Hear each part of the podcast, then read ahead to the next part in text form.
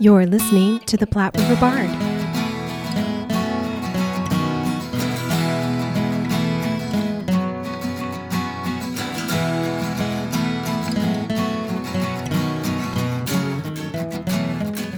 Hello, hello, and welcome to the Platte River Bard. This is Chris Berger. And I'm Sherry Berger. And today we speak with Jillian Carter, who is a board member and performer at the Angels Theater in Lincoln, a playwright, and editor of the blog Appearing Locally. Angels is gearing up for its annual festival called the First Flight Festival, and this is a festival of new plays written by members of the Angels Playwriting Collective. This year, they will be performing at the Lied Center's Johnny Carson Theater July 16th through the 19th. The Angels Theater Company fosters local playwrights in their development of new work from inception to production in the First Flight Festival and beyond. This furthers the company's mission to nurture and celebrate theater artists while engaging our community in quality live theater.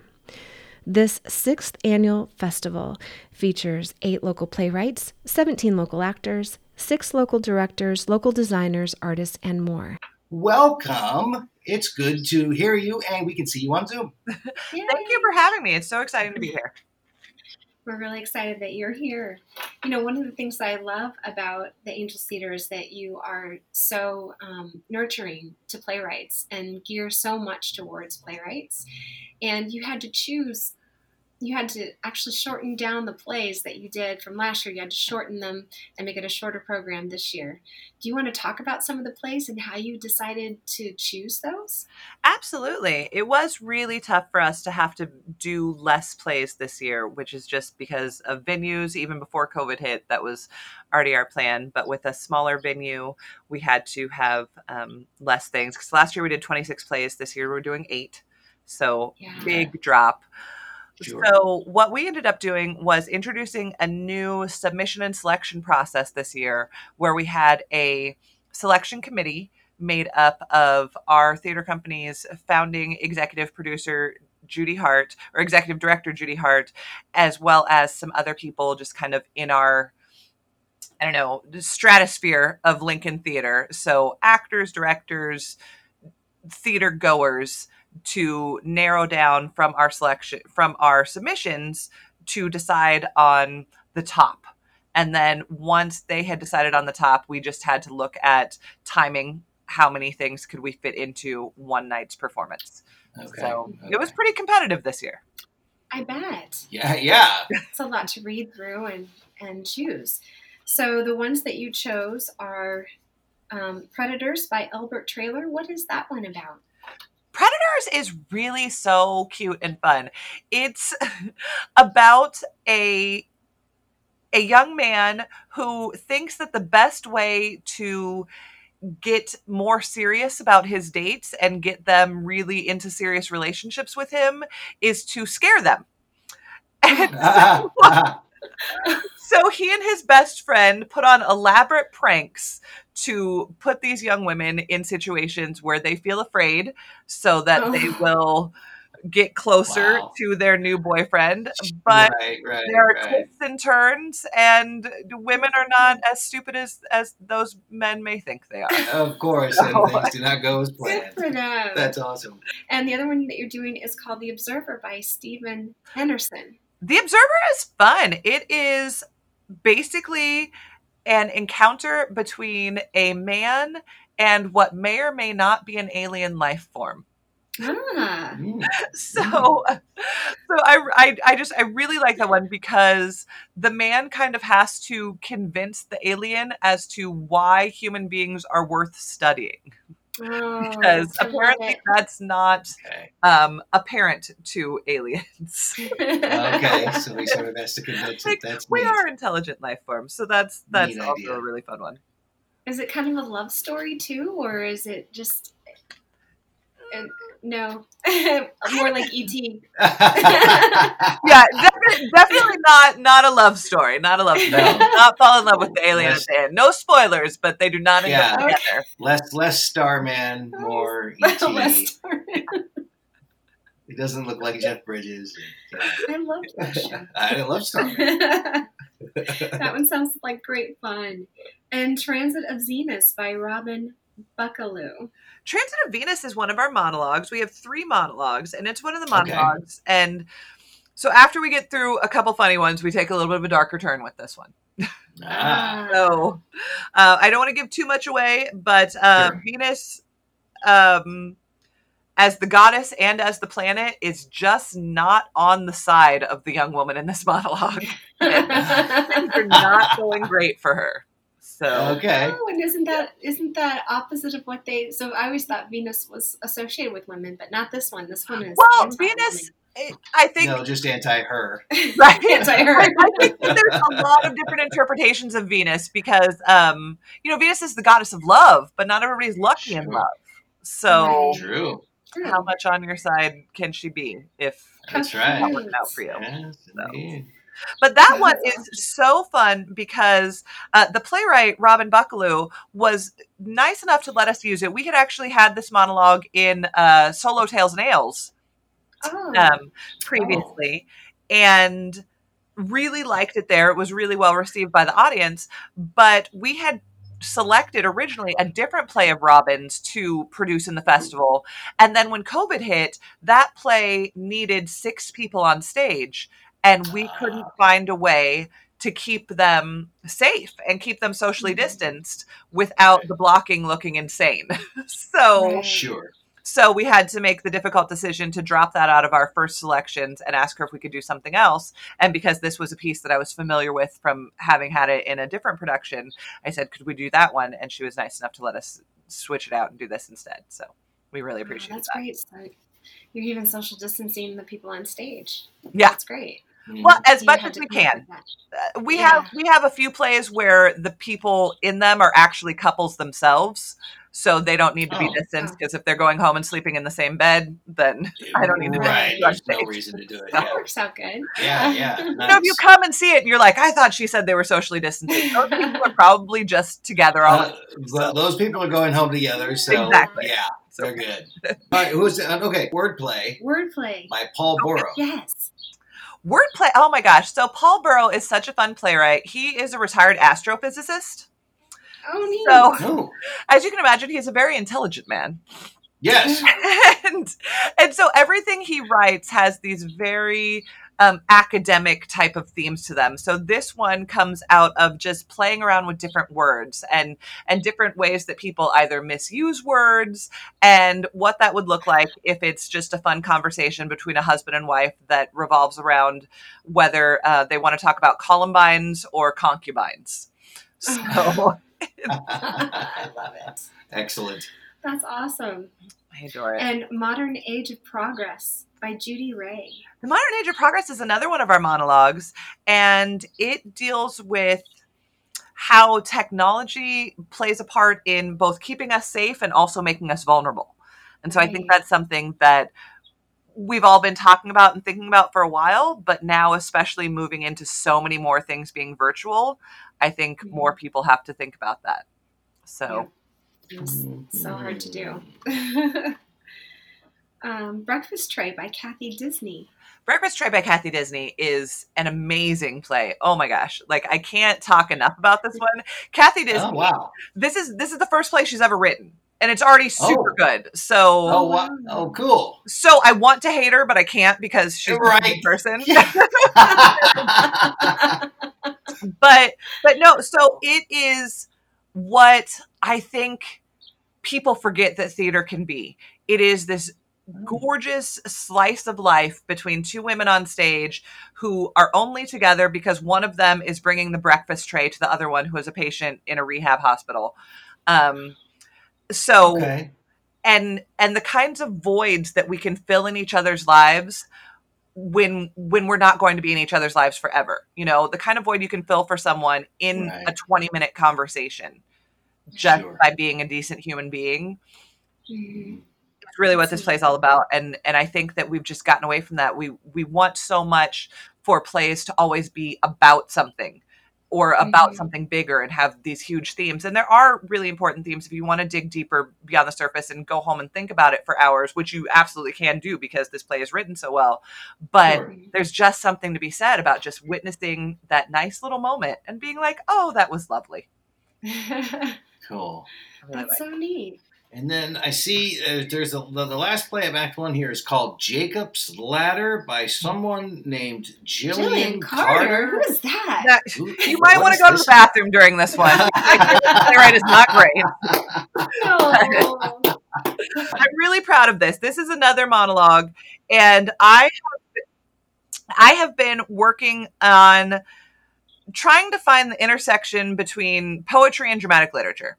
And so Hmm. this is one of the things that came out of that. So if you were to look at the script for this, it looks like just a poem on the page. Like it's very, you know what a poem looks like on the page. Right. Yeah. But but when it's performed, it sounds just like a regular monologue. So it's kind of Hmm. interesting, but it is it's a really personal thing to our family because I have ever since becoming a mom been obsessed with the idea of losing one of my kids and just Oh, how that would be. Okay. And I think most parents or pet owners Yes. or anyone like just the thought of losing a loved one is is really Yes. difficult. And Very so so I write about it probably more than is healthy because that's how I can get those emotions out without Sure. having to be a helicopter parent to all my children. There you go. So so that's what this deals with and it deals with a mom who has lost her son and is trying to come to terms with what that means for her religious faith. Because how do you okay. How do you keep believing in God when God allows things like this to happen? And what does that look like? Right. You've got a good mixture here. I We do, good. and that's we we try to. And then your stage reading is going to be the last thing. It's Dove by Bridget Amos. Yes. It's your short full length play. Yes. So Bridget has been working on this for a while.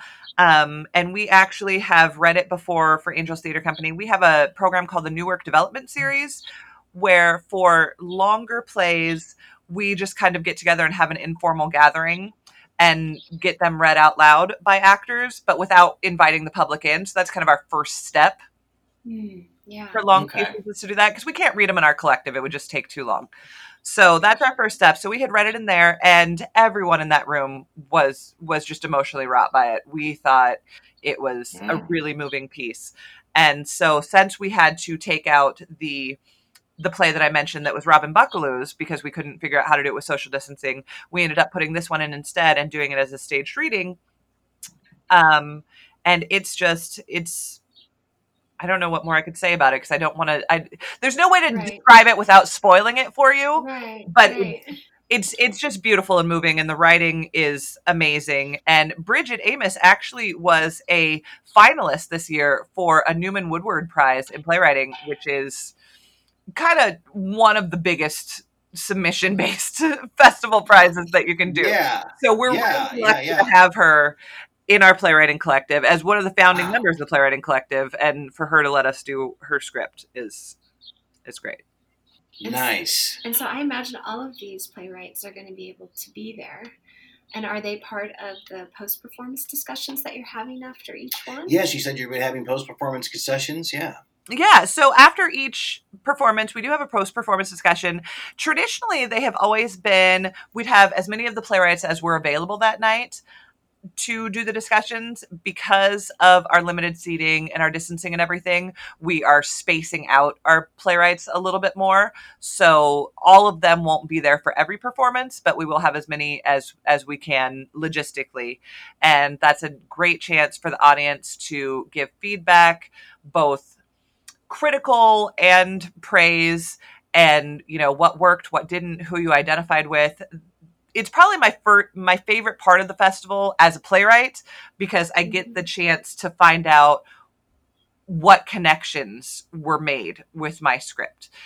Because sometimes I can write something and it may not end up being performed exactly how I had it in my head. But if someone says, Well, I identified with that character because of this, well, then I still did my job. So maybe my Yeah. rewrite needs to be more that my language was clunky, but but Hmm, overall, Yeah. it's I don't have to scrap the whole thing, you know? Right. And it sounds, I mean, just seems like from all of these, everything is really topical, and everything we're we're dealing with today is is part of this. So, Yeah, and it's weird because you know, obviously we selected all these before we knew what was going to happen this you know right now Yeah. and so yeah, so it's it, it's interesting how things just turn out that way you know Yeah, it really, they really are.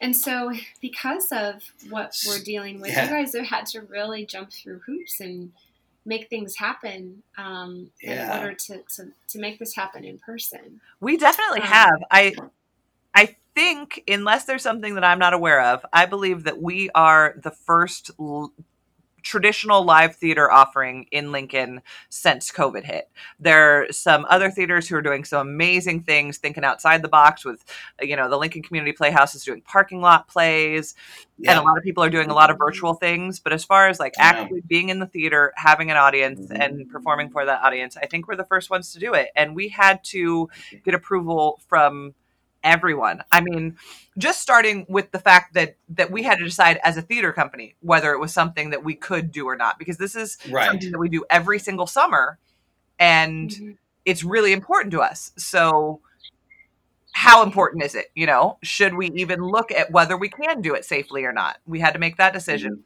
Then we had to figure out if we were going to be able to find cast and crew who were comfortable doing it. And Mhm. once we got those in place, we had to get permission to use the Lied center from the Lied center from the university which owns the Lied center from the chancellor of the university from the city and finally from the county health department so Wow. we are opening on the 16th and yesterday was the 6th and we actually just got our last green light to go ahead so i just found out wow. yesterday that we actually Okay. can do it Like, that's, Okay. So, that's how much down to the wire we were cutting it at this point Yeah. so so you had to jump through a lot of hoops. What are? Uh, I mean, that's going to be everybody's first question: is how are you handling um, uh, the, the the event? What are some of the you know some of the What things they that are going to happen? Absolutely, Yeah, and everyone- everyone should be concerned about that. Like if people aren't asking those questions, then I probably don't want them to come and see this play or these plays.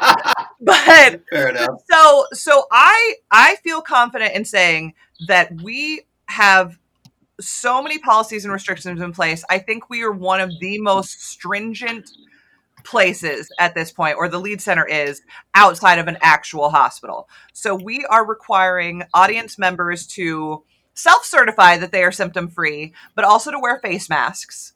We have socially distanced all of our seating so that you can be with the group that you are with, you know, your quarantine group, your family, whatever. But each group has a six foot radius, six foot radius of space from another group. Okay. So if two people come together, their two seats are together, and then it's six feet before you would get another group Get to somebody else. Yeah. Yeah. Okay. Um, so that's basic, and and we also like our programs will just be on the seats, so you're not having to get in contact with ushers and things like that. We're not allowing any Okay. milling about in the lobby. So when we open the doors, if you come in, you need to go straight into the theater and find your seat. Um, Okay. We'll be dismissing by row so that there's not like a traffic jam in the aisles. I mean, all those little things Fair have enough. really been thought about Yeah. to keep everyone as safe as possible. As far as our people go, as far as Angels Theater Company's people go, we will actually be doing temperature checks of all of our people every day when they come in. Um, and writing those down on a log as well as making sure that they're symptom free. And we will all be wearing masks until and unless we're actively performing on stage. Okay. So So you will not be masked on stage. We will not be masked. Well, with the exception of during our staged reading, there are a couple actors who will be on stage the whole time because it's a reading, so they don't actually like leave the stage; they just sit down. Um, so if they are not in scenes for quite a bit of time, they'll go ahead and put their masks back on and Oh, then I take see. them off when they stand up. But Okay. other than that, I mean, you know, when we have one person on stage doing a monologue, they will be the only person in that place who does not have a mask on. And we also, our performance space, the end of our performance space is nine feet away from the audience, which is much farther than than normal. And then, of course, sanitizing between every performance and and everything. We actually are not. Um, we're barely using the dressing rooms. Luckily, this year, none of our submissions are costume or makeup heavy. yeah. So, so Yeah, our people can get away just- with less. Yeah. Exactly. So they can just come ready to go and and go out and perform. So we're doing like That virtual check-ins nicer. for them instead of having all 17 of our actors backstage waiting to perform. We can have the first play perform and the actors from say the the third play could just text me and let me know that they're hanging out outside smoking a cigarette or you know doing whatever it is that they do Right. and then i can let them know all right it's about five minutes till you perform and they can just walk right in and practically walk on stage Cool. so yeah Nice.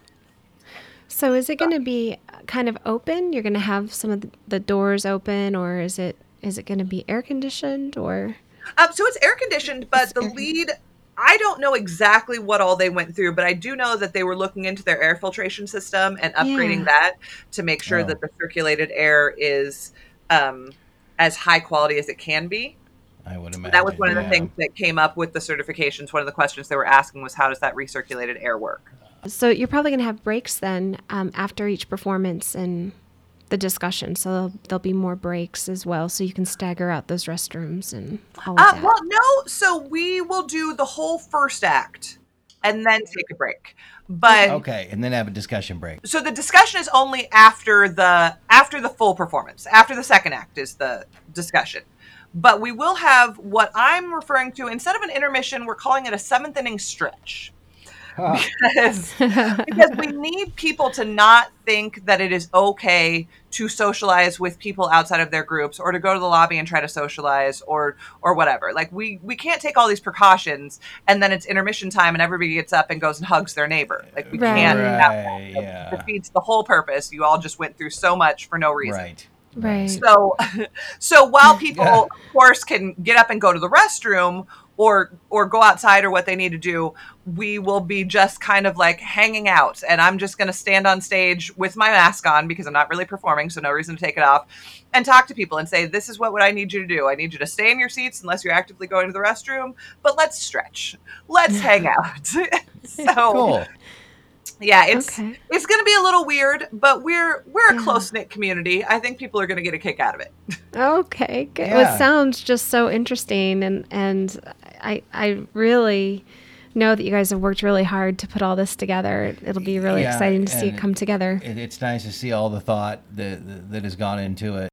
Well, and Well, it's so weird because I take I, I definitely take COVID really seriously, and I know a lot of people don't, but I do. You know, I have high risk members of my family. My son is Mhm. actually going to go have heart surgery on Friday, and then I have Tech Week Mm. starting on Sunday. So. Mm, mm. so I definitely take it really seriously. And so I hope that that's what people understand is that with all of these policies that we have in place, it is so much safer to come to these performances than it is Yeah. to go to the grocery store.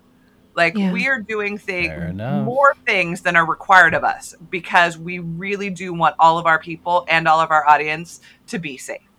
Yeah, Cool. neat. Well, I wish you all the luck. I think it's going to be great. I'm so Yes. excited.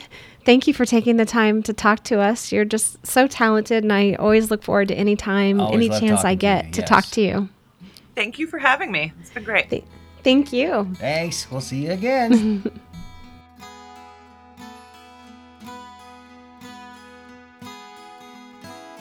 Thank you for listening and supporting the arts in the Platte River area and beyond.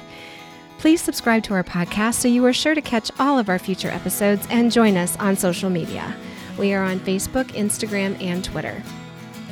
Music for this podcast was used with permission by Screaming Skull Productions. See you next time on the Platte River Bard.